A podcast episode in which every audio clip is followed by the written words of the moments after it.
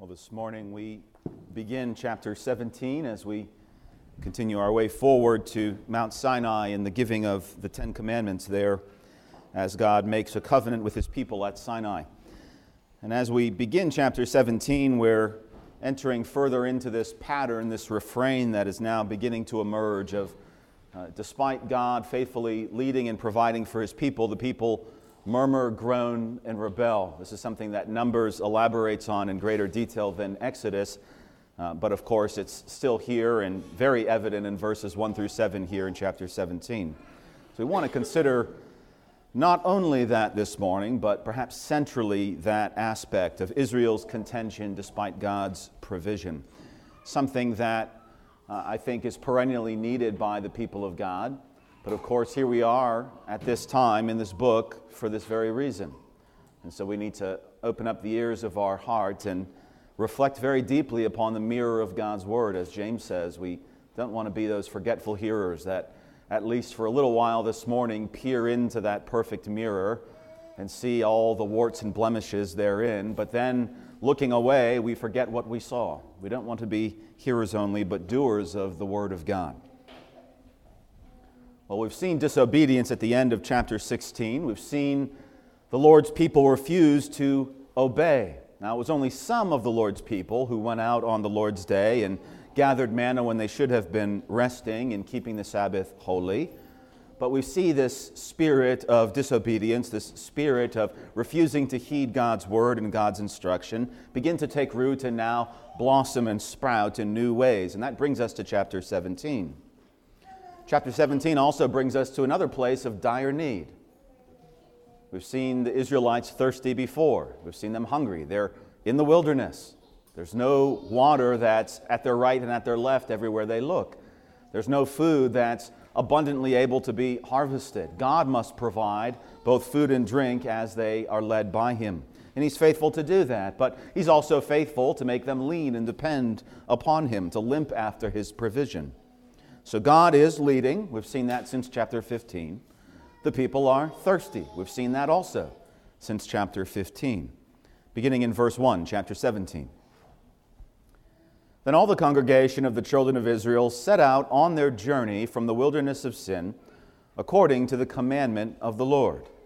And they camped at Rephidim, but there was no water for the people to drink. I just want to point out in verse 1 this dry spot that they've come to was where God had led them. We saw that with chapter 15 as well. According to the commandment of the Lord, they were brought to Rephidim. Right? So, already, if God has commanded it, there should be this trust. God has not brought us out into the wilderness to die. If He's commanding for us to go to the place where there is no water, just as He's miraculously provided bread, chapter 16, we can trust He will miraculously provide water. Unfortunately, that is not the response of the Israelites. Verse 2 Therefore the people contended with Moses. And they said, Give us water that we may drink. That's not a polite request, by the way. That's a very rude demand. Give us water. There's no, no niceties or polite uh, prologue for that. Moses said to them, Why do you contend with me? Why do you tempt the Lord? And the people thirsted there for water, and the people complained against Moses and said, Why is it that you've brought us up out of Egypt to kill us and our children and our livestock with thirst? Now, just notice the complaint. We have it summarized here. Uh, obviously, they didn't all, in a uniform way, say these exact words. This is sort of a faithful summary of the gist or the essence of what was being said by the Israelites. And notice that there's no place for God in this complaint. First, they contend with Moses. And then in their complaint, they say to Moses, Why have you, Moses, brought us up out of Egypt? So they have this flattened view, this need has pressed them in such a way that they're aggravated, they're frustrated. They complain against Moses and only Moses. Though God was the one who had brought them up out of Egypt, though they are the people of God, they make themselves out to be the people of Moses and they contend against Moses. And this is how ridiculous the claim becomes. You've brought us out to kill us and to kill our children and to kill our livestock. In other words, you didn't bring us out of our bondage, you brought us to our death place. You brought us, as it were, to judgment, into wrath, rather than into deliverance and redemption. So there's this flattening that has come about. The thirst is producing this aggravation, this frustration. You know, we, we think of the believer as the, the deer panting after water, and it's such a pastoral image, isn't it? It's such a serene image. It almost flatters our faithlessness. Oh, I'm like this noble, soft doe panting after the presence of God. Well, sometimes the church is thirsty, and it's not a very flattering image. It's not this gentle natured deer that's panting after water. Elsie's been tickled the past couple days. We found this little video from, I think it's Planet Earth, I'm not sure. It's something that David Attenborough is doing his running commentary on. And it's this animal called the Pallas cat, P A L L A S, which is considered the grumpiest cat, the crankiest cat on the earth. It's this shaggy creature, and its face just looks angry. I mean, cats always look kind of peeved, but this cat especially is angry. And, and the, the, little video clip that we've watched now, I don't know, four or five times, uh, it, it, keeps on trying to go and stalk these little vole that are running around. And it, in order to stay warm in the cold weather, they have to catch at least five a day. But they can't be quiet, and there's no place, no brush to hide behind. So 90% of their effort is ends in failure and, and they just sort of growl and hiss and they just seem angry, you know, probably hissing at the cameraman. And to me, it's just this picture, again, not this gentle, serene doe, but more like a Pallas cat. That's what the people of God are like when they're thirsty, when they're in need, cranky, angry, grumpy, you know, growling, uh, sputtering, hissing, as it were. And we certainly see that here with Moses in verses 2 and 3. The people have gone from thirsty to hungry and back to thirsty. They're in the wilderness day by day. They need food and water to survive. This is still in the context of God providing for them manna. We read at the end of chapter 16 that until they went to the border of Canaan, for 40 years, God gave them daily bread. So notice that on the one hand, there's this miraculous provision of bread simultaneous to this growling complaint. All right? They're not utterly deprived. They're going out, and as they're scooping up heavenly bread that is descended from on high, according to God's own hand, they're grabbing that and stuffing it into their robe pockets as they're complaining and grumbling against Moses, as if God didn't exist, as if God wasn't their leader and provider. So, simultaneous to God's faithful provision is their faithless grumbling. Instead of submitting to the test of the Lord, and remember, He is testing them. Exodus 16:4, that I may test them to see whether they will walk in my law or not. So he gives them the bread and he says, I'm going to test you with the water. And they utterly fail that test. Psalm 106, and we're going to look at a few of the Psalms shortly. But they love recounting this, and sometimes to, to positive praise of what God had done, and sometimes a negative reflection on the reaction of his people. But Psalm 106 captures this negative reaction. They soon forgot his works. How soon? From the time they gathered to later in that day. From the time they're finishing manna and saying, if only we had some water to drink, let's go bark at Moses for the rest of the day. They soon forgot his works. They did not wait for his counsel.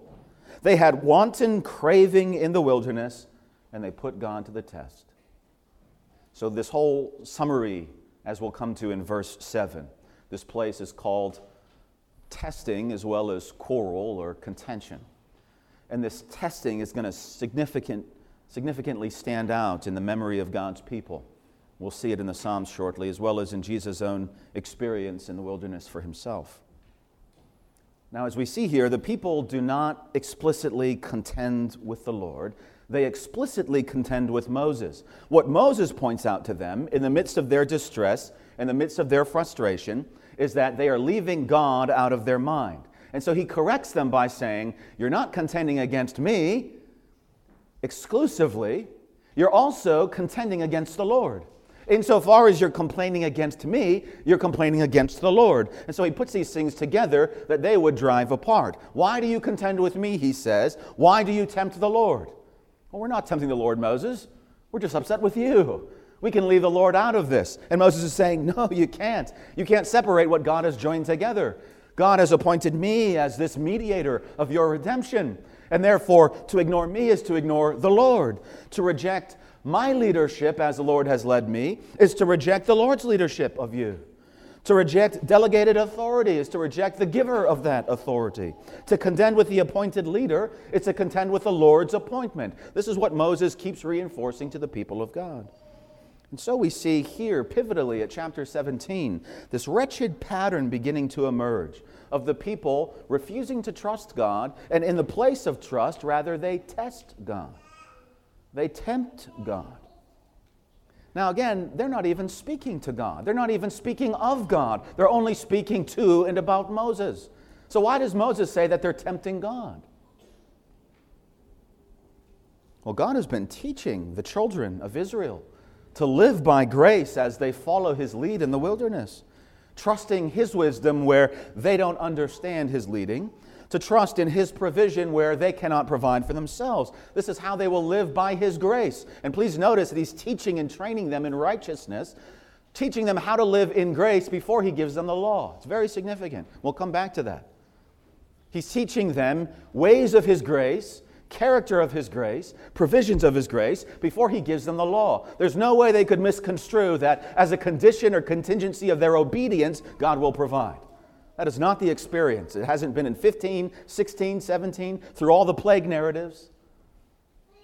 And so it is here as well. Living by grace is not just trusting God, but it's also trusting those that God has appointed. That's part of living by grace. And so the sense that Moses gives of them not contending against the Lord, but actually more than that, tempting him, putting him to the test. It's almost like it's almost like giving a shove or, or kind of drawing out a bluff and saying, What are you going to do about it? That's the sense in which Israel's tempting God.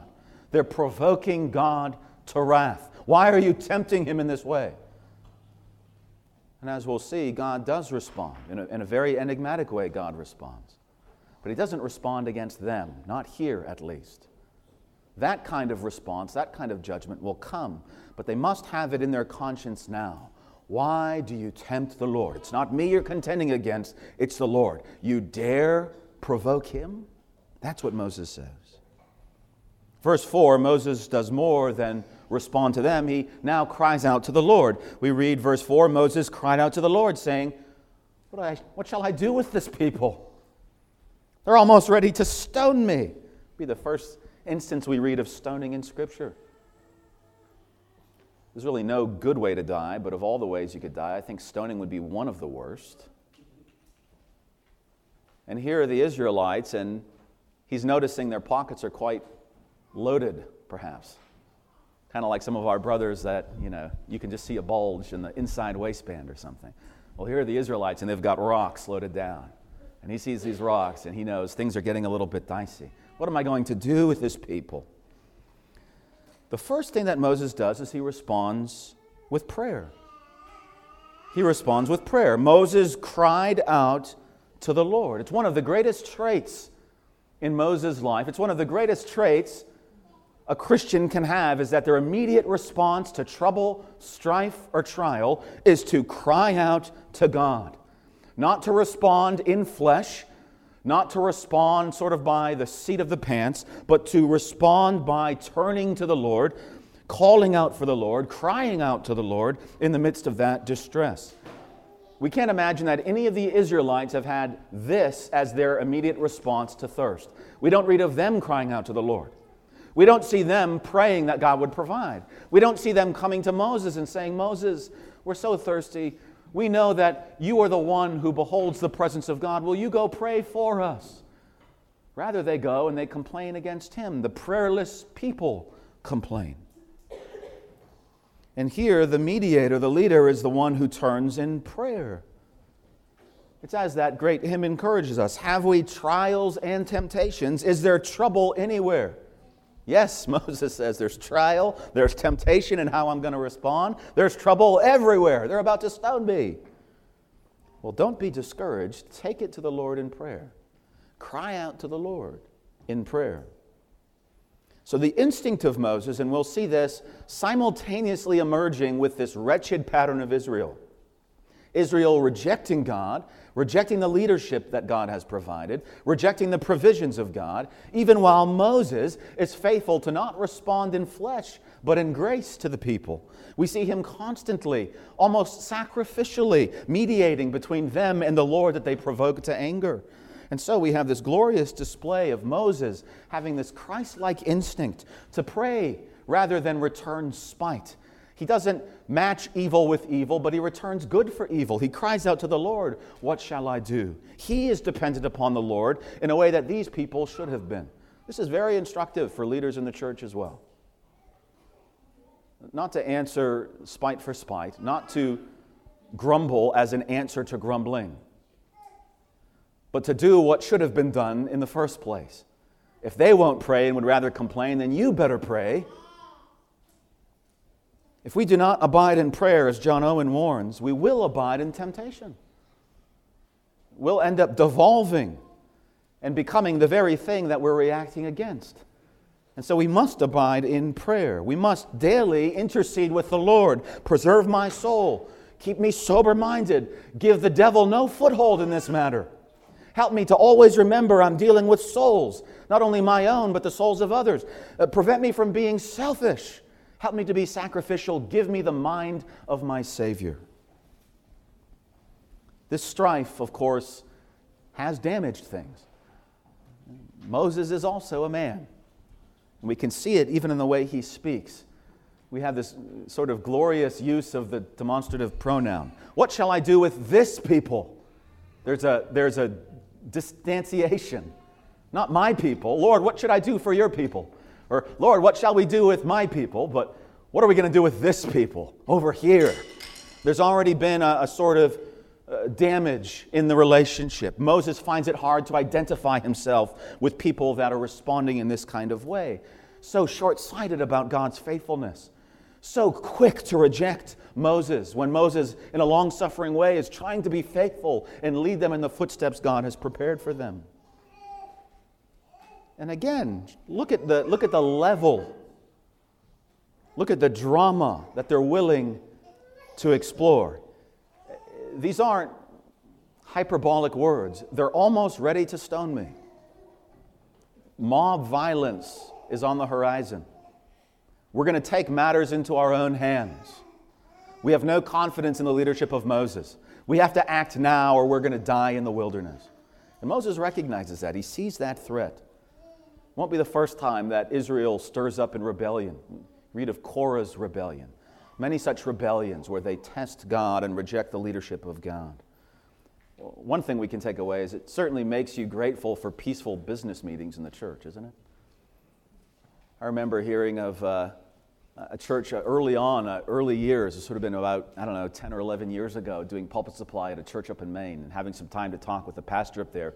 And he gave sort of a summary of some of the history of the church. And he said before he came, it, it was, it was full of strife. And there were factions in the church, and they, they were vying for uh, you know, their way or the highway. And there was just a, a mutual hatred, a mutual, where there should have been a charitable love, there was a mutual hatred.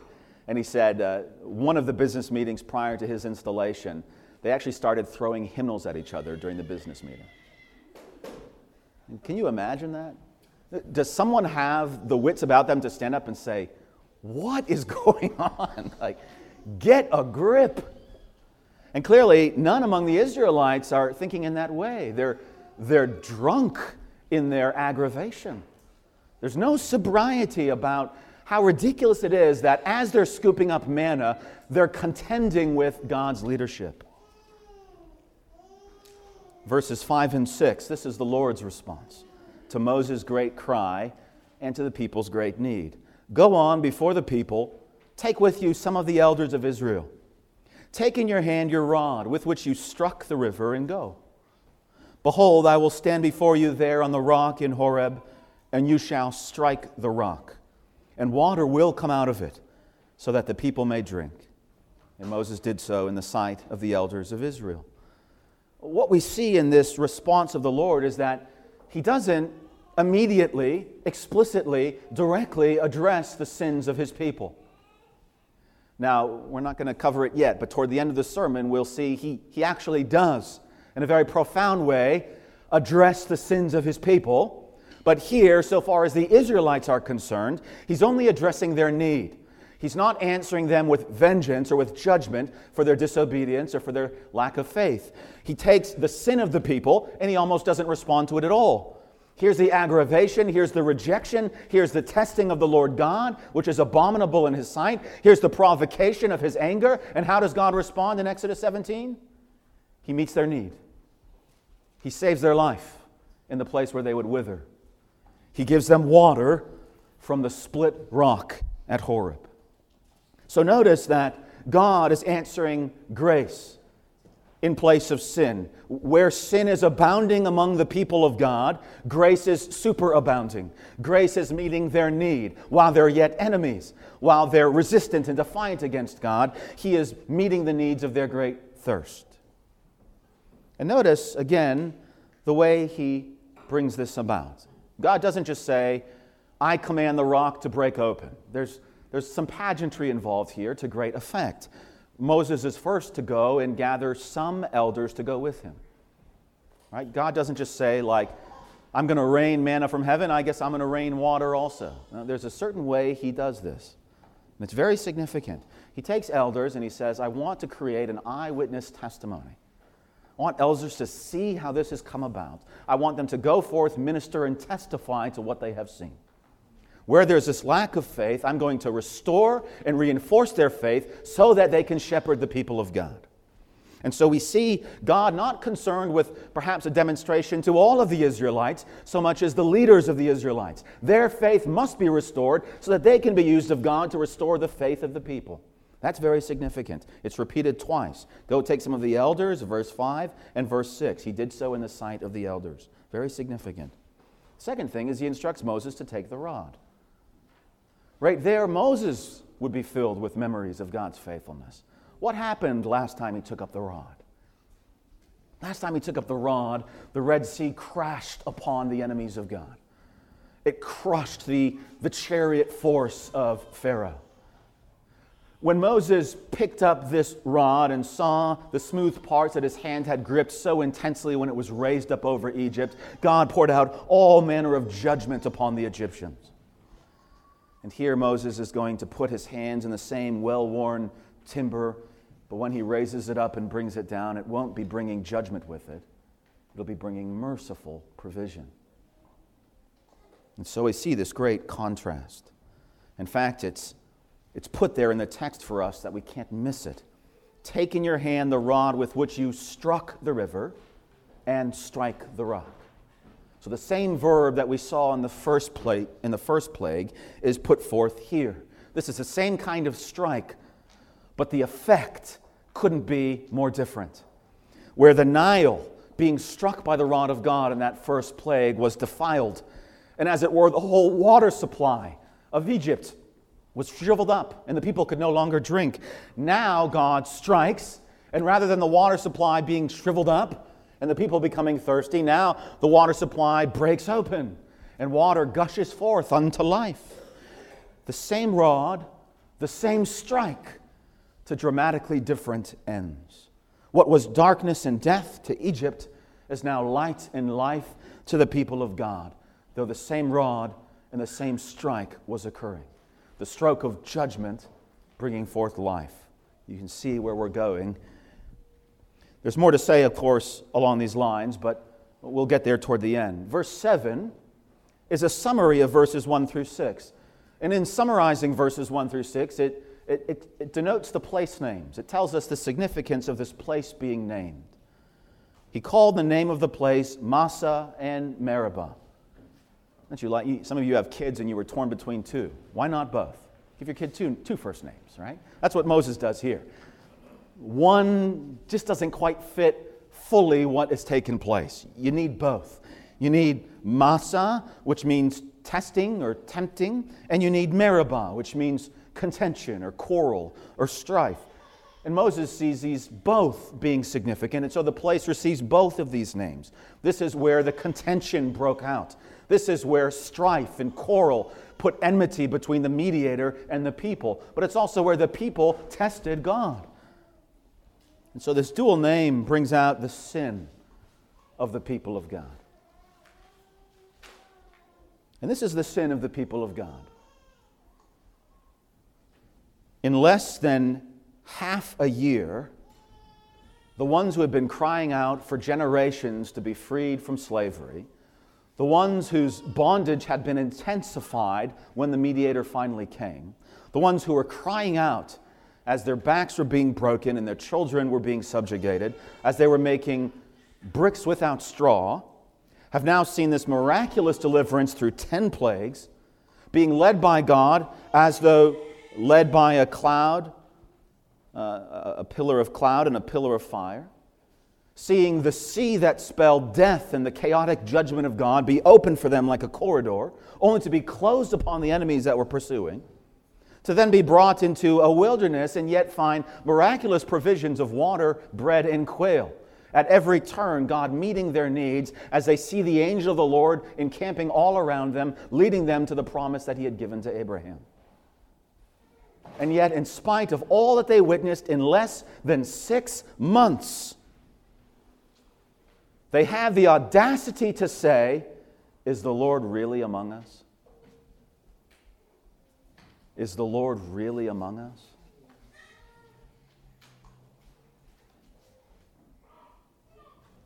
How could they possibly ask this kind of question?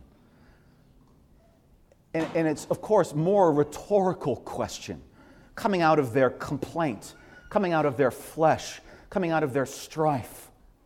Is the Lord really among us? I can think of nothing that would cause the wrath of God to boil over as a kind of faithless, hostile question like that. And here we have a mirror put before us of how fickle our flesh can be. And though God provide faithfully and renew his mercy morning after morning, in the mid afternoon of our trial, we can say, has God really been merciful to me? Has God really acted on my behalf? Is God really good and gracious? Is God really wise? The people ask here, Is the Lord among us? In the midst of the Lord literally standing before them upon the rock. As they're crying out, Where is the Lord? Who is the Lord that we should serve him? Who is the Lord? We were better off to die in Egypt than be out here. And as they're saying that, the Lord is at the rock of Horeb the people contending with Moses, the people testing and tempting God, almost bluffing, almost drawing out. If you're real, would you strike us?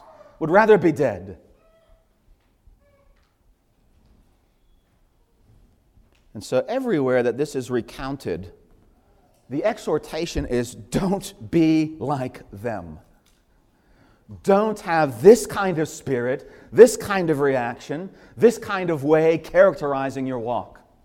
Everywhere in Scripture where this is recounted, there's nothing but a negative reaction, a red flag, a warning.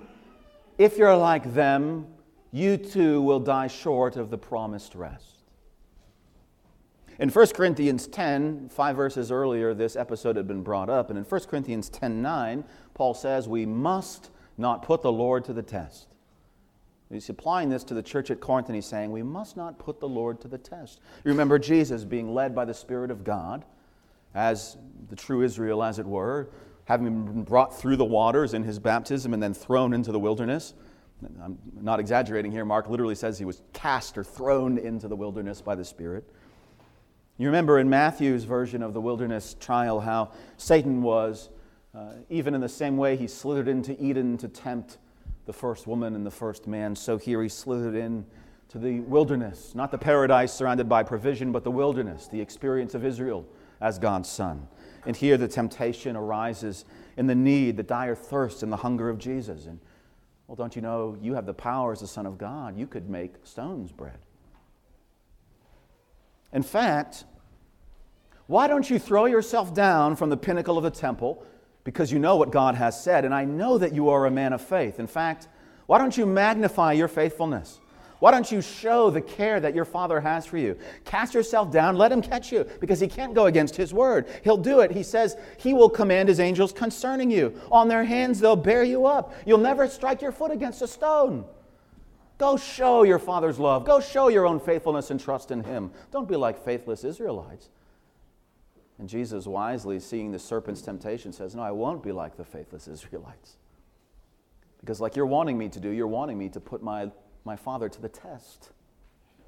And so when he responds, he says, It is written, Do not put the Lord your God to the test.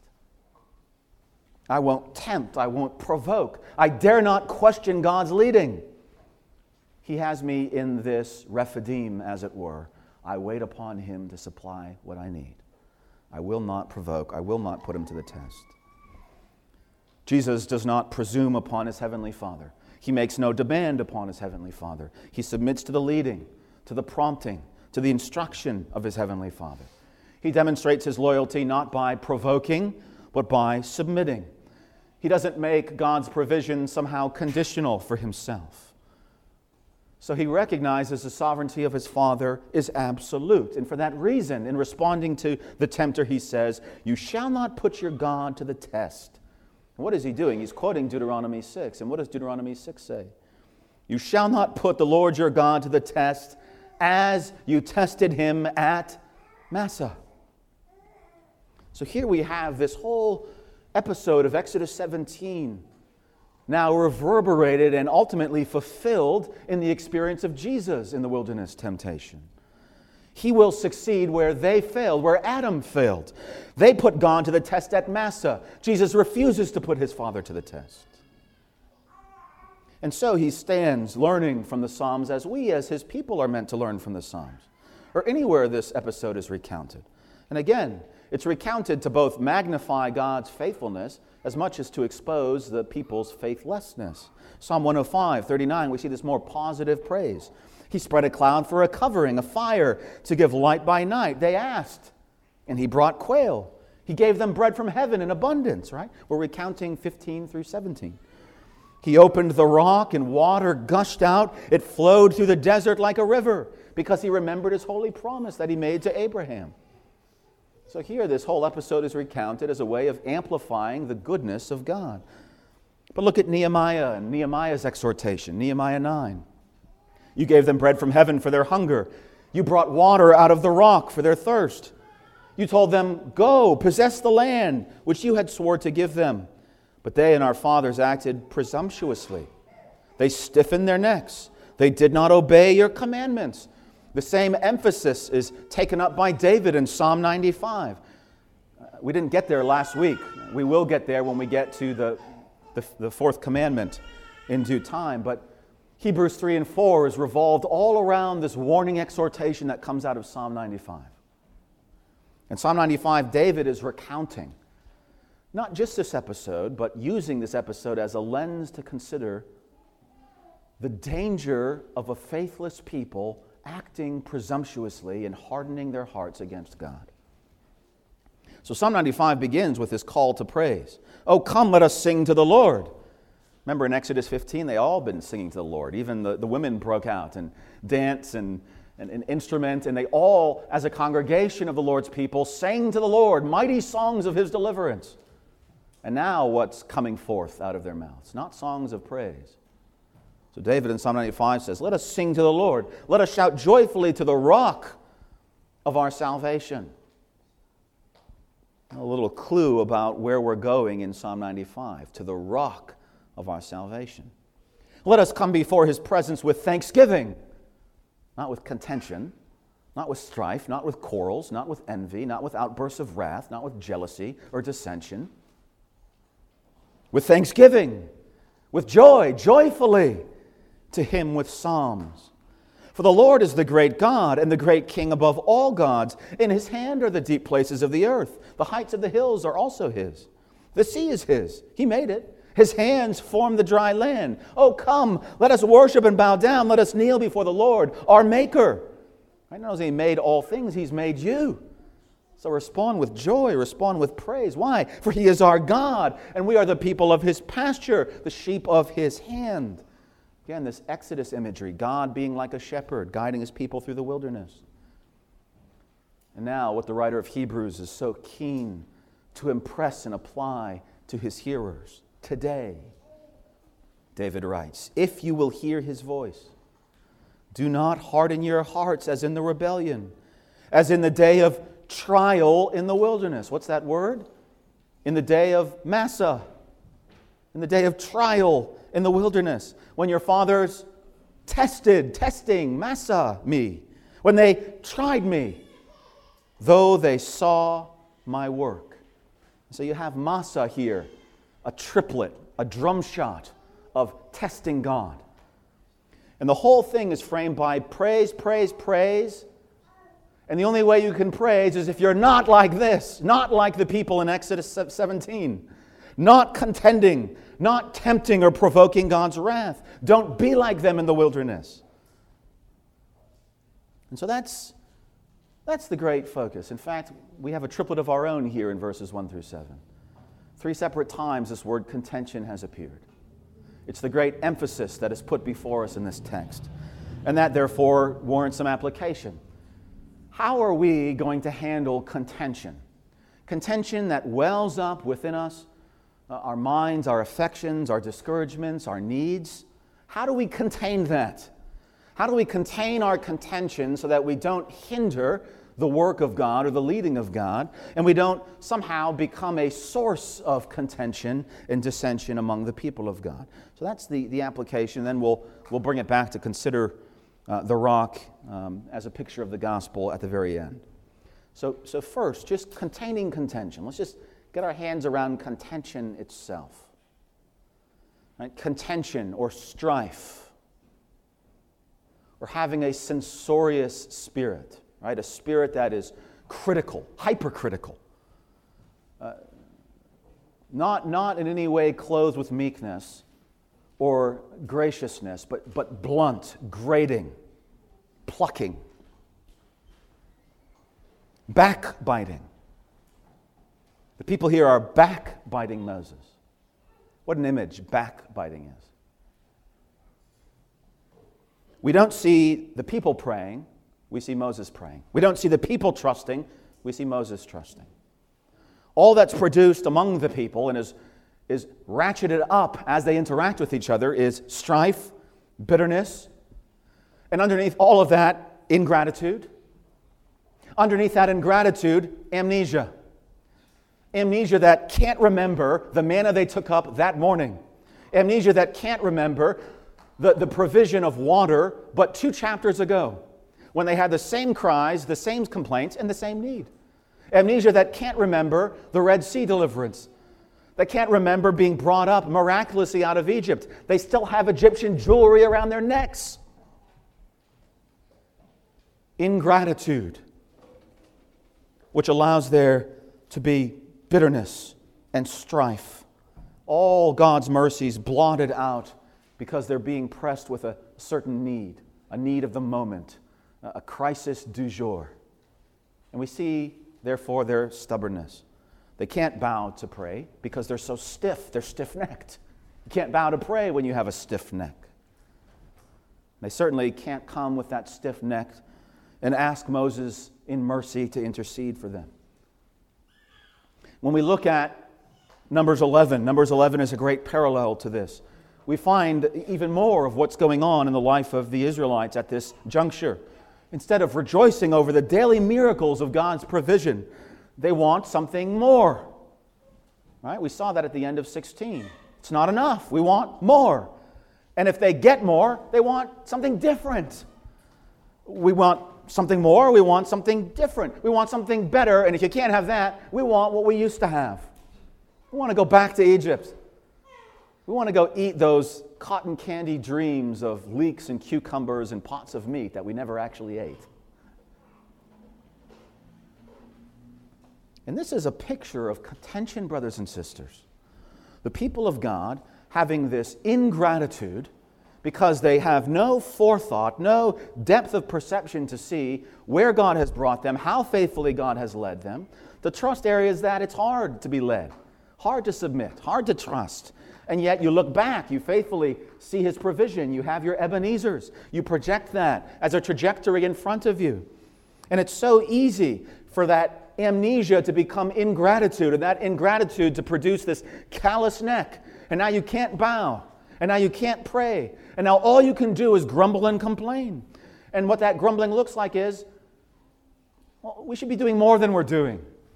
I want something more. All right, here's something more. It's too much. I want something less. Well, here's something less. I want something different. It's all we ever do. All right, well, we'll try something different. Can we just go back to the way things were? There's a restless spirit, a fickle spirit among the people of God. And that contention that arises from the flesh, it must be contained. It must be contained. I plead with you, brethren, by the name of our Lord Jesus Christ, that you all speak the same thing, Paul writes to the church at Corinth, so that there would be no divisions among you. This is why he's pleading, and, this is what he's desiring. I don't want there to be divisions, and therefore you must all speak the same things. You must be perfectly joined together with the same mind, the same judgment. Because it's been declared to me concerning you, my brethren by those of Chloe's household that there are contentions among you. These contentions have, have burst forth like water from the rock in Corinth. And these contentions have developed into factions. And as we know, just by tracing the argument in 1 Corinthians 1 through 4, especially, was looking at chapter 4, there's this pride. This pride that has caused these factions to all be puffed up. And here's these blimps and they're sort of bashing and battering against each other. And this pride, this, this quest for wisdom, this differentiation, that they have different practice and they're, they're, they're knit together toward different ends. And so it's easier to be in an insular group within the church than to actually work toward unity as the church. And so this boasting, this pride, this ingratitude, it, it, it breeds contention. As at Massah, so at Corinth the people begin to get sucked into this vortex of division. It's inevitable in a situation like this. It's what the enemy always tries to do. If we sow to the flesh, we reap from the flesh. Contention is sowing to the flesh. And the powerful vortex that pulls us into the enemy's trap, because this is how the enemy always seeks to trap and disrupt the people of God divide and conquer. It's very hard for the prowling lion to go head on to the soldiers of God when they're in unity, when they're fighting as a, as a machine, as a united front, when they have the same mind and the same judgment. And so he splinters them, he divides them. He sort of rolls over their front line, as it were. He causes there to be confusion and factions. And so, dividing, he's able to conquer. It's what C.S. Lewis pointed out to, to us in his Screwtape letters, right? Where the, the demon Screwtape, the older demon, is giving advice to his protege, Wormwood. And here's this tactic that demonic entities love to use in the churches of Christ. I warned you before that if you're patient, right, this subject that you're trying to possess and to hinder and to destroy, if your patient can't be kept out of the church, he ought at least to be violently attached to some party within it. And I don't mean on doctrinal issues. About those, the more lukewarm, the better. The real fun is working up hatred on things that are purely indifferent. And so it would have been, but for our ceaseless labor. I love, uh, Lewis is so good. Our ceaseless labor, right? Ceaselessly trying to promote this kind of strife, this kind of hatred by factionalism and division among the people of God. He says, without that, the Christian church would have become a positive hotbed of charity and humility. So here's Lewis tipping the cap to the thing that prevents this kind of strife.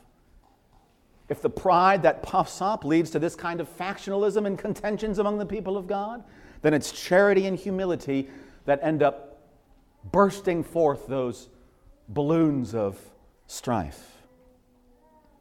So we see this vital need for humility. William Gurnall, an excellent sermon on strife and contention among the people of God. William Gurnall, who famously wrote the Christian in Complete Armor, his exposition of Ephesians 6. And, and Gurnall says agreeing with Lewis, there is nothing next to Christ and heaven that the devil will grudge believers more than their unity in mutual love. Right? What, what Satan hates the most and what occupies his efforts and his energies among the people of God as the prowling lion with his jaws open seeking to devour, what he occupies himself with most is to disrupt the mutual love and unity of the people of God. He takes that far more seriously than any of you do, than I do. He's far more concerned about disrupting our unity than we are concerned about preserving it. For years now, every time I pray, I pray for unity in this church. I don't remember a time that I've even had a, a personal or maybe even family prayer where I have not prayed for unity in our church.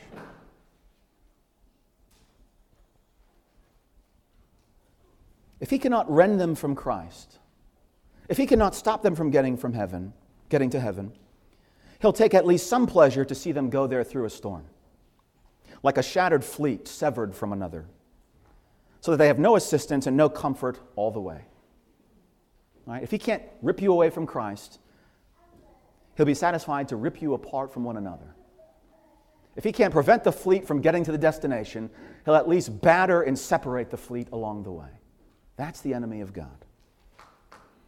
And when that, say, when that satanic work has its part, has its effectiveness, what results is Exodus 17. What results is 1 Corinthians 1. What results is all the things that we're constantly warned against throughout all of the scriptures. What Nehemiah or what Psalm 95 or Psalm 106 or Psalm 78 is constantly warning us against. What this looks like initially, almost indefinitely, is going to be backbiting among the people of God, particularly backbiting against the leadership that God has put over his people. I want to be careful how I, how I navigate this. But here we are for this reason, right? I, I would not be doing justice to the text if I flattened out backbiting as some generic thing. They're backbiting against the leadership, they're backbiting against Moses. How often does the scripture condemn backbiting? It has no place among the people of God. Let me, I love, I love um, Jonathan Edwards reading his sermons on 1 Corinthians 13 and charity. And let me just actually read his version of Titus 3:1 because the King James captures this picture of contention so well in the word that they choose. Jonathan Edwards says, and so the apostle says to Titus, put them in mind, right? Leaders put the people of God in mind to speak evil of no man, to be no brawlers. Now, modern translations, to not be contentious, right? Not be quarrelsome. But I love the King James, to not be brawlers. What an image that is, to be a brawler. You have you know, CCTV footage outside pubs in England. And you can just tell there's just someone who's you know, stumbling out of the pub and he's just looking to brawl. You know, someone that looks at him the wrong way coming down the sidewalk, someone that grazes his shoulder, he wants to fight. And this is a picture, someone who just wants to brawl. And it might look very different in the church, it might be very composed and polite, but at base, at root, is this reality that you want to grapple, you want to taekwondo your brother or sister. So, what does Paul say? Put them in mind to speak evil of no man, to not be a brawler but to be gentle and to show meekness to all men. So, this meekness, this gentleness, overcoming this fighting, contentious spirit. And this, Edwards goes on to say, must characterize everyone who's truly a member of Zion. Zion is the place, according to Psalm 15, where no one backbites with their tongue. No one. You have an image, uh, it's kind of like the alien's tongue. The tongue can bite. what an image that is. No one backbites with his tongue right, with his speech. And Edwards says, Inquire if you've ever been guilty of this. And Friar, if you've frequently censored others, in other words, been needlessly critical of others. Whether you've constantly expressed your hard thoughts of them, especially with those who you've had difficulty with, or that you find yourself in a different leaning or party with. Consider then how contrary this is to the Spirit of Christ. What does the scripture say about a contentious woman? It's better to dwell in the corner of a rooftop, right? It's like go hide in the closet. That's better, you husband, you know, than to try to go toe to toe with Mama Bear, you know, in a day of contention, right? Now, don't actually go and hide, or, you know, in a rooftop. That's not good marital praxis. You are a leader. But it's just saying, like, boy, it would be easier, it would be better, all things being equal, to just avoid and run away than to actually have to deal with contention. Well, if that's true in a marriage, how much more true is that in the church? The church is a bride too, you know. And so that same King James, you love Proverbs 25, 24.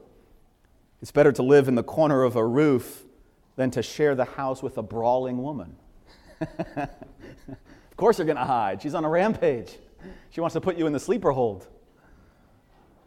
Well, the church is a bride of Christ, and at times the church can be a brawling bride. And what happens when the bride is brawling is people want to go to the closets in the corners. They don't want to be around. Certainly, we lose any, any possibility of being light, of being leaven, of somehow being a draw or a sweet perfume or an occasion to see the glory and beauty of the bride of Christ. When the church is brawling, she's hideous. She's ugly. She's as ugly as these UFC women that like shouldn't have muscles where they have muscles. it's the most unfeminine thing there is. I'm not embarrassed to say that. It's like, yeah, yikes. it makes me shrivel up a little bit. Contentions are hideous to the bride of Christ. An old Puritan says they, they stop the growth of grace. A contention is like a weed whacker. And whatever sprouts of grace, whatever fruitfulness is beginning to abound as, as God's word is being sown and people's lives are being interwoven, here comes contention, that old buzzing hacksaw of a weed whacker, and it just strips all that fruit away. That's what contention is in the church of God. A Puritan says the body might as well thrive in a fever than prosper in the midst of contention. Look at what contention is synonymous with in the scriptures. Right? Again, like I said, Satan, I think is right to say, Satan takes us far more seriously than we do. Satan is far more apt and energetic to break unity than to bring unity, than we are to, to keep unity or bring unity. And look at what Paul says in Galatians 5, right? The works of the flesh are evident, which are adultery, fornication, uncleanness, lewdness, idolatry, sorcery, hatred, contentions, jealousies, outbursts of wrath, selfish ambitions, dissensions, heresies. Do you see what contentions are put along the list with? Sometimes we don't, you know, contention is something that has to blow over. Or contentions are something natural, they're going to happen. And we don't view them in the way that Paul is asking for us to view them. See them on a level, in a category, along the list of things like idolatry and sorcery and heresy. That's how abysmal contention is in the bride of Christ. And so the antidote, as we've seen, not only this morning, but in times past, the antidote is humility humility, charity.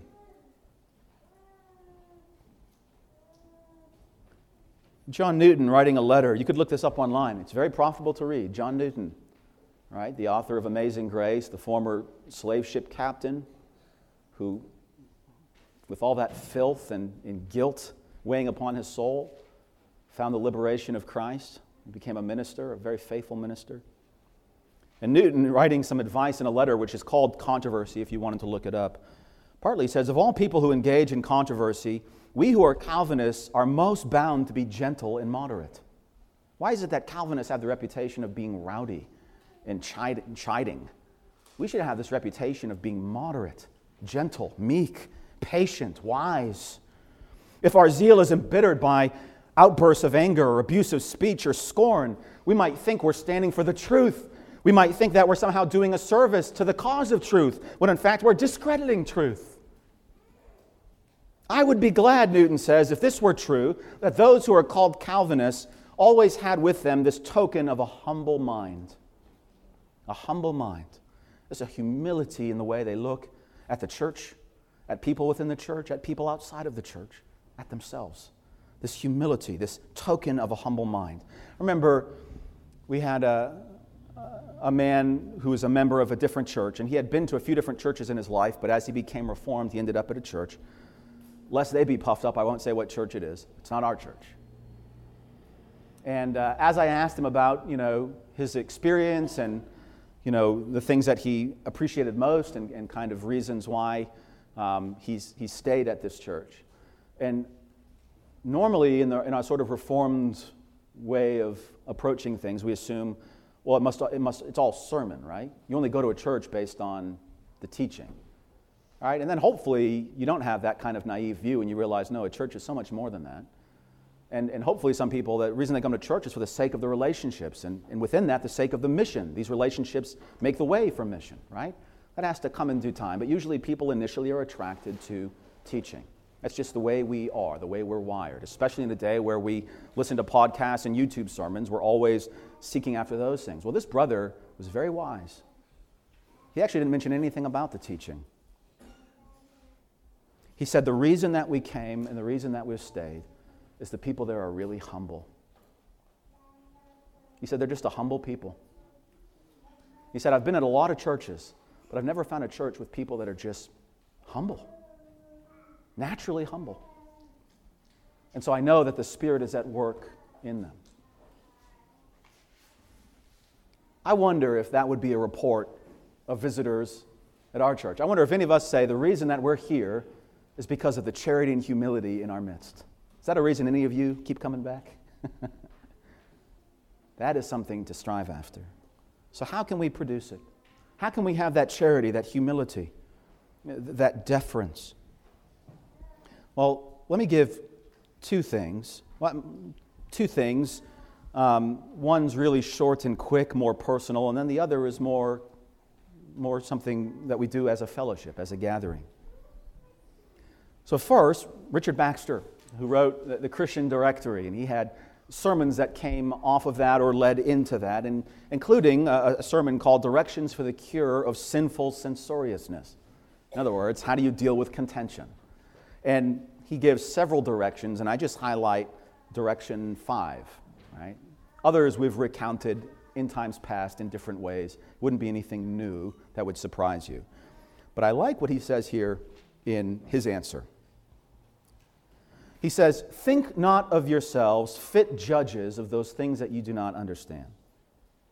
And don't think more proudly of the things that are difficult to understand with your short and lazy study than those who are in much reading, meditation, and prayer have spent more time searching after them. In other words, this is still quoting him let not pride make you abuse the Holy Spirit. Right, so the issue he's attacking is pride. And he's saying there's ways that naturally we, we, we come to things and a conviction comes forth. And then we think, because there's this conviction, I now know something better than anyone else. Maybe that's true. But don't abuse the Spirit because of your pride. Right? In other words, the, the pride will lead to the contention if you don't recognize now you're in a vulnerable area. I've come to see something, I have a passion for it, I have a conviction behind it, and now Baxter's saying, be very cautious how you proceed. Be very careful that you don't go as a warrior child to go bash and contend for this newfound thing that you have your hands around. Right? and he does this in a blunt way, you have short and lazy studies. Be especially careful that you don't contend or bring strife to those who have read more, thought more, prayed more than you. I remember a dear elder at, uh, at First Baptist Church. I was just telling, I think I was telling Jack this last Sunday as we were talking. And he, you know, introduced some things that I had never thought about and I just had my knee jerk reaction to. And then I perused a few things to kind of confirm my own bias or leaning. And I just was like, okay, I know everything that there is to know about this, and he's bringing this up. And I came in short order to the place where essentially I was humoring him. So he wouldn't, I don't think, well, he probably could.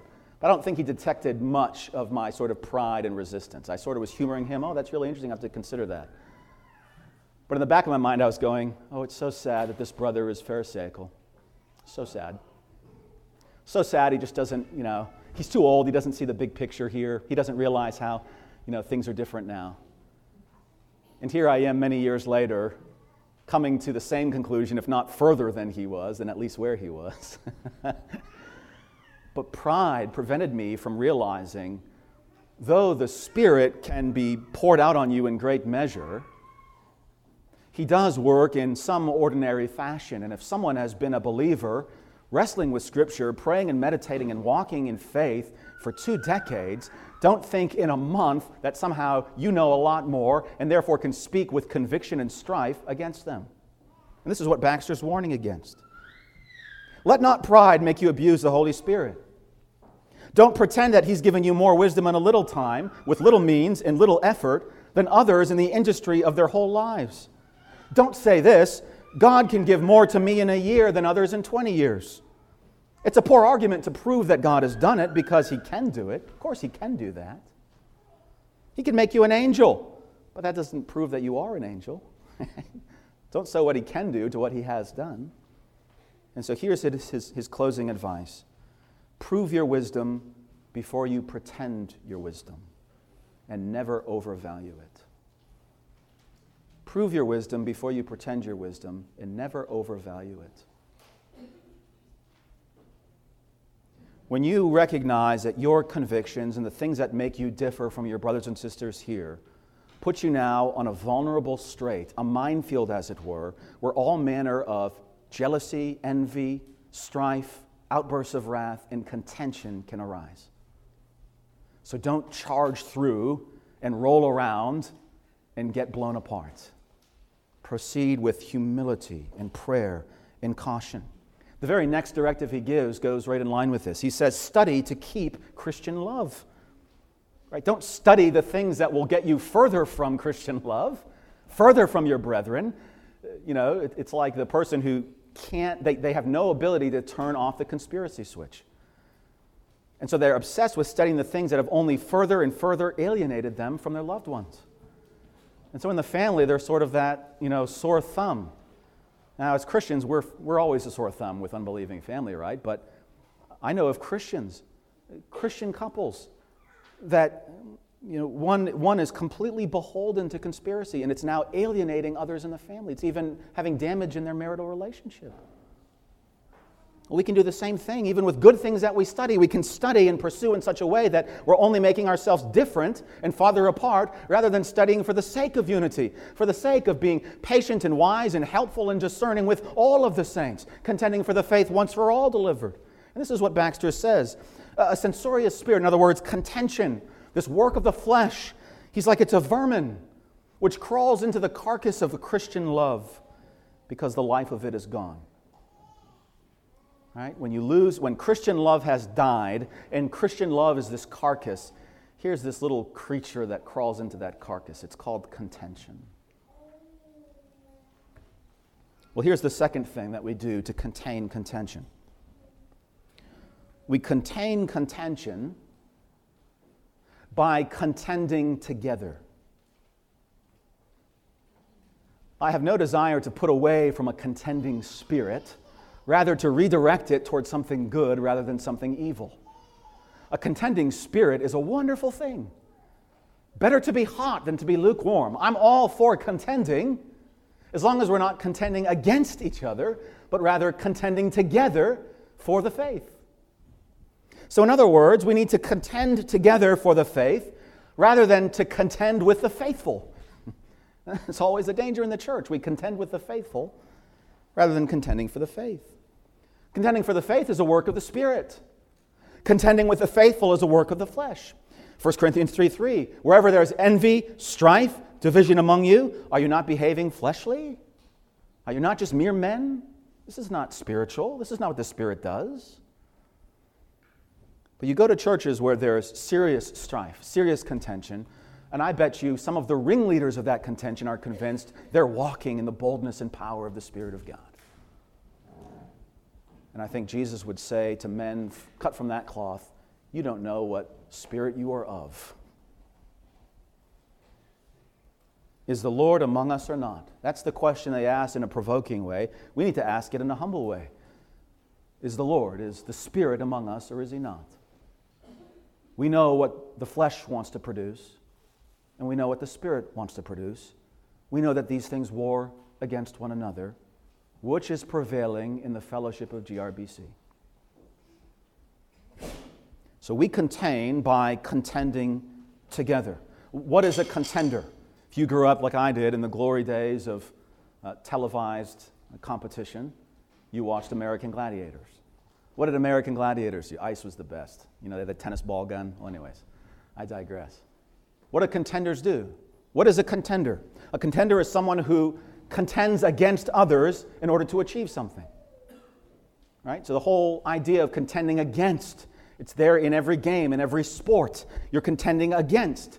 And we bring all of that into the church, and we're so accustomed to contending against that it takes a work of the Spirit to learn how to contend together to say, though we're different, there's things that are central, vital, the very core of what it means to be a Christian and what the kingdom of God is going to advance by. And we're going to join together in one spirit with one mind, striving after those things, contending for those things. We don't want to pour all of our energy in contending against one another because then there's no energy and spirit to contend with each other for the gospel. And so it's the, the words that Paul gives to the church at Philippi stand fast in one spirit, one mind, striving contending together for the faith of the gospel. And where we're not doing that, we've forgotten who we are, forgotten who we've been called by, what we've been called for. And so we become preoccupied with this rift, with that strife, with that slight, with this insult, with these discouragements, with this frustration, and all of a sudden that begins to sound a lot like Exodus 17. I want something more. I want something less. I want something different. I want what we used to have.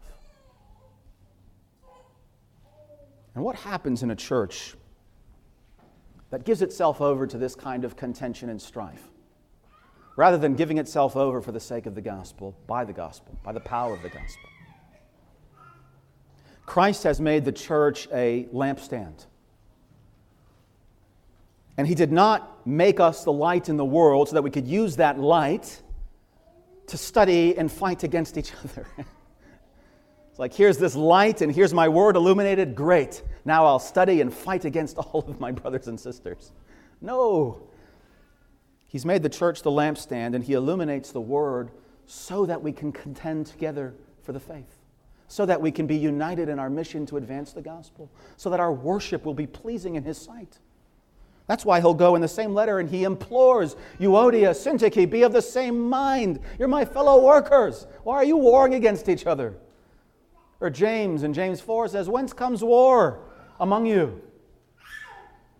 It's the flesh, it's the pleasure of the flesh, the craving of the flesh.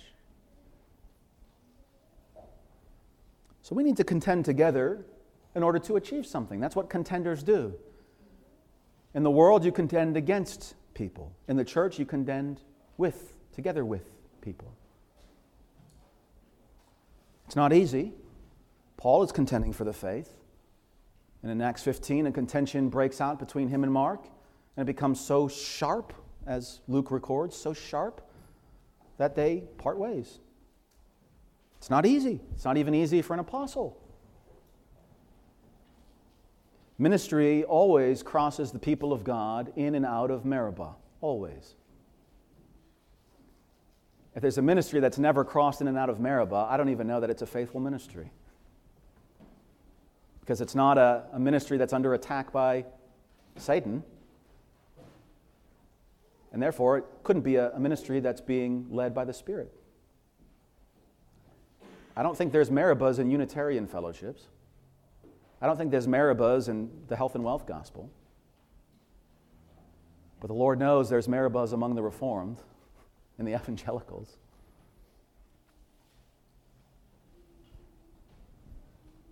A brother offended is harder to win than a strong city, Proverbs 18 says. Contentions are like bars on a castle. Contention's not easy to deal with in the life of a church. And so we all come to church with a spoon, and the question is what are we stirring up? You are a spoon in the midst of this fellowship, and you're going to stir up something. You know, Sinclair Ferguson had a, an infamous sermon where he talks about the divisive people being pot stirrers, right? Stirring the pot. The question is always, what are you stirring? And Proverbs especially loves this verb of stirring when it talks about contention. And look at the type of person that stirs up contention amidst the people of God. It's a person who has no meekness or graciousness in their speech. All they have is harshness. Right? A soft answer turns away wrath. A harsh word stirs up anger, stirs up strife. So if you come to the church and the spoon you bring with you is harsh words, words not clothed with humility, seasoned with grace, you're going to stir up anger, stir up strife. A wrathful man stirs up strife. Proverbs 15 18. He who is slow to anger delays contention. He who is a, of a proud heart stirs up strife. Uh, Proverbs 28 25, 29 22. An angry man stirs up strife. Do you see? There's this picture of anger, wrath, a short temper, a sort of blunt attitude, harsh words, no meekness, no patience, no, no gentleness. This is what leads to contention in a person's life and therefore in relationships. And this is what will infest the church of God. Are we stirring up strife? Or are we taking our spoon to church and are we stirring up love? Stirring up good works? Let us hold fast the confession of our hope without wavering, for he who promised is faithful, and let us consider one another in order to stir up love and good works. There's a big problem if we consider each other only to vent grievances. Because Scripture says you're to consider each other in order to consider how can I stir up love and good works? I think of my brother, how can I love them better? How can I be fruitful in my good work to them and help them abound in good works? Wouldn't the bride of Christ be an amazing thing if that was the only reason we really considered one another? So you ask yourself these questions Am I a blessing or am I a brawler? Do I minister to my brethren or do I mistreat my brethren? The church needs your grace, your graciousness, not your gripes, not your grumbling. That's what Satan wants, and that's what Satan needs if he'll have his way with the church. These things are not to characterize a Christian. We're to avoid strife, we're to avoid contention. 2 Timothy 2 says, A servant of the Lord must not quarrel. One who is going to be a servant of the Lord must be gentle to all, patient, with all humility correcting opposition, if perhaps God will grant them repentance. And then, if that doesn't put too fine a point on it, as I said, Satan is far more concerned about disunity than we are concerned about unity, while God is far more concerned about unity than either we or Satan.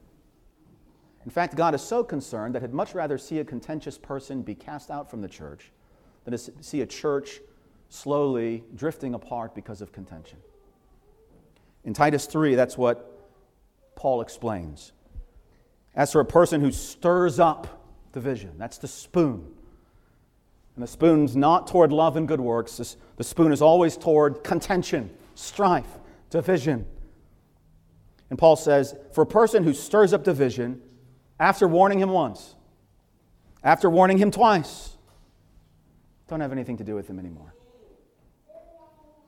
It's sort of the nuclear option that is given to the church. It's something that any minister worth his salt would recoil from. I would, I would dare never cast out someone that I consider a brother, however difficult they may be. And so it almost has to be commanded. No. I care far more about the unity of my bride. And if someone who's been, I think this is a sort of formal discipline or formal rebuke, it's not something by the way, because we all struggle in, in many ways, right? This is something formal. The whole church has recognized this in a way. If that's happened once, if it's even happened twice, there's no 77 times 7 here.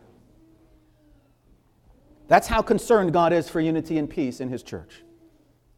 Have nothing more to do with Him. That's Scripture. If that doesn't sober us up to the danger of these things, I don't know what will.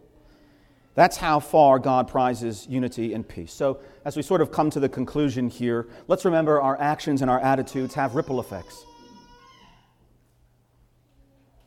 Words should never be careless words. Because a good name, Proverbs says, is more precious than silver or gold. And for that reason, words should never be careless words. Never be careless words.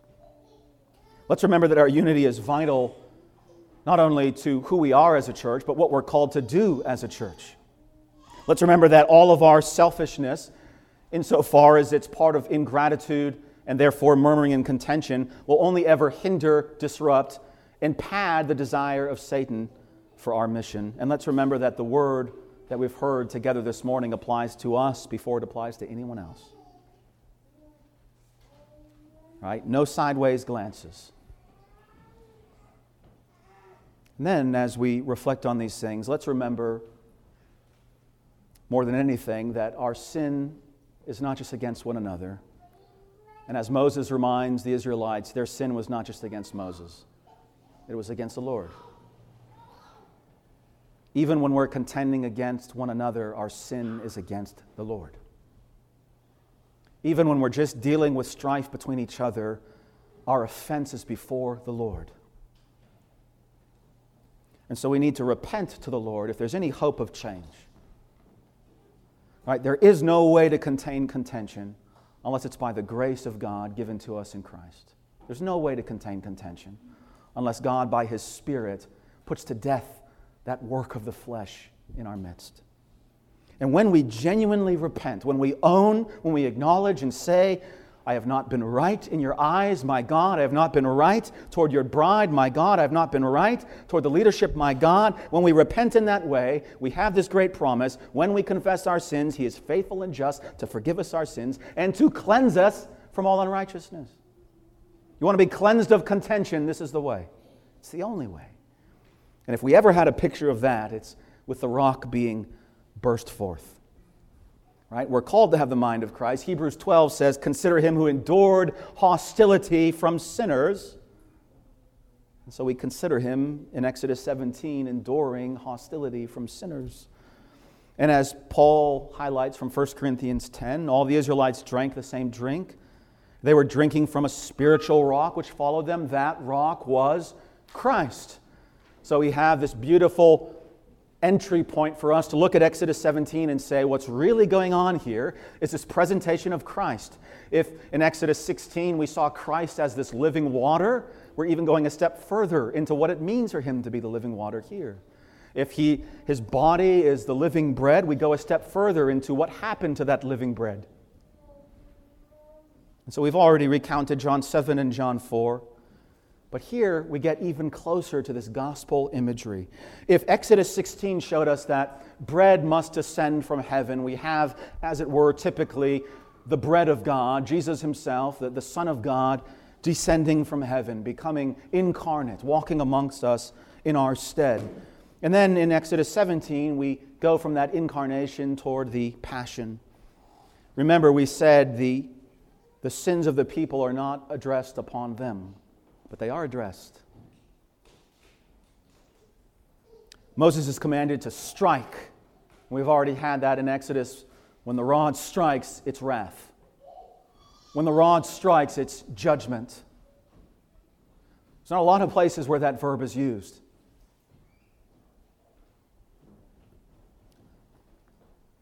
Moses goes, the elders are around him. The Lord is now standing upon the rock. It's the angel of the Lord. It's a Christophany. He's standing upon the rock.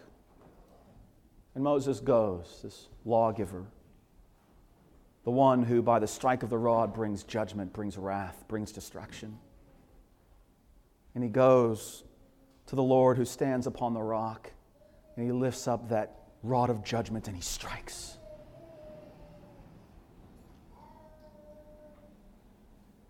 And we read in Isaiah 53 that he was stricken, smitten. That's the same verb, smitten, afflicted by God. We look at Zechariah, what Jesus quotes in Matthew 26 strike the shepherd, the sheep will scatter. Well, here in Exodus 17, the shepherd is being struck.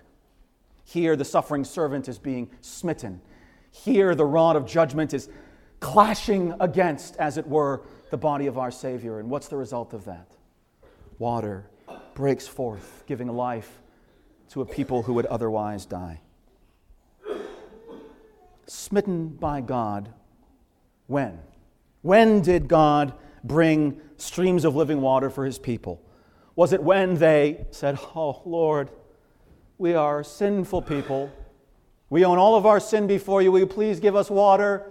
He says, Oh, with repentance like that, how could I ever withhold? Is that how he did it? No.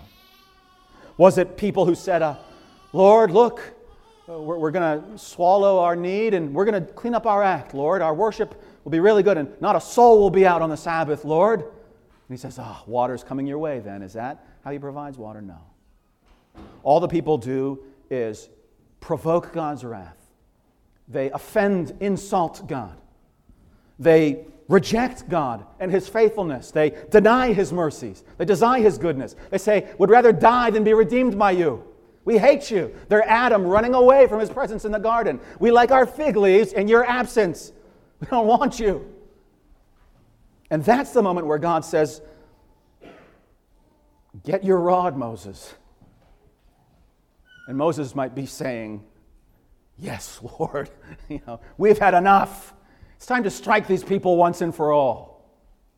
We'll start over. But no, he goes to the rock and he goes to the Lord and he strikes the Lord. And so the people sin. They're enemies, they're opponents, they're haters and despisers of the God who is redeeming them. And rather than wrath falling upon them, it falls upon the Lord, symbolized by the rock. And I hope, therefore, with new meaning, we can all sing, Rock of Ages, cleft for me. Let me hide myself in thee. Let the water and the blood from thy riven side, which flowed, be of sin the double cure. It was not when we were bowing in worship it was not when we were crying out in prayer. It was not when we were thrilled in, in ecstasy of praises to Him. It was while we were enemies that Christ died for us. While we were yet sinners, God redeemed us. While we were joined in the chorus of the mockers and the scoffers and those who laughed, laughed when thorns were being pushed into his skull. That was the funniest gag they had seen. Those who worked really hard to to bring up spit, any way they could insult and bring their Maker and their Savior insult and injury.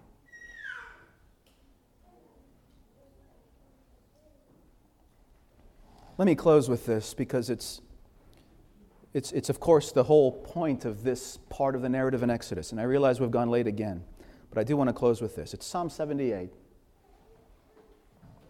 It's taken on more meaning in my life personally in Psalm 78, we have this all recounted. In fact, the rock narrative is put forward in a few different ways, it's emphasized almost centrally. But the whole Exodus is being recounted. In fact, the whole history of Israel is being recounted, and there's a constant refrain that is played as they recount, you know, seven times of God's faithfulness and mercy. Then there's the expected response of God's people, and the only response is they sin. So Psalm 78 is this sobering picture of how fickle and faithless and sinful we are, and how faithful and merciful the God we worship is. Right? So, Psalm 78, verse 14. In the daytime, he led them with a cloud, all the night with a fiery light. He split rocks in the wilderness, gave them drink abundantly as from the deep. He made streams come out of the rock. Again, you have it repeated. Caused waters to flow down like rivers.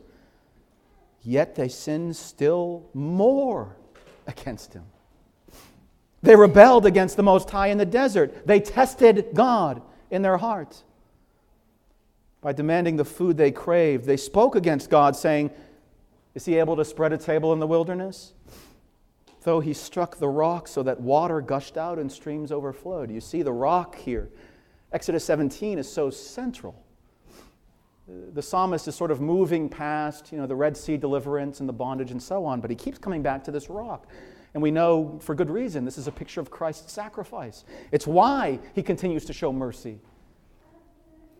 And it's been personal to me in part because I, I love um, listening to poor Bishop Hooper. I know we have some fans as well. And their rendition, where they go through the Psalms, they, they musically compose um, the Psalms. It's a husband and wife, incredible incredibly gifted um, musicians. And what I love is they, in a very poetic and delicate way, they try to get to the core meaning of the psalm. And so they might not touch on every verse. They, they love quoting and exacting scripture, but where and, where and how they try to get, even in the tone, even in the music, the way they compose it, they try to get the spirit, the sense, the sort of aesthetic awe of the psalm out in front. And they do a tremendous job with Psalm 78 because as they constantly highlight and amplify all of the wondrous works of God, the chorus is always the same. In spite of all this, they sinned. In spite of all this, they sinned. They rebelled. In spite of all this, they rebelled again. And all we need to do as God's people is to insert we for they. As we recount the faithfulness of God and His ever renewing mercy and say, in spite of that, we have sinned. In spite of all that, we have rebelled. And that runs the whole gamut of Psalm 78 until you get to the final chorus, and with it, a scale change. And then you have the final conclusion. When the chorus has only ever been, in spite of all this, they sinned. In spite of all this, they rebelled again. The final conclusion is, and yet, the Lord, full of compassion, gave them mercy. So, where sin abounded, grace much more abounded. And that grace has abounded to us. This is a work of grace that no one can contain in themselves. It must spill over into our corporate life as a church. And if grace is not spilling out into our corporate life, what is spilling out is likely strife and contention and division. Brothers and sisters, it cannot be that those who have been called by this all renewing grace, that one day we'll sit and feast together, should before that great day sit and fight against one another. May God help us to walk in His grace. Let's pray.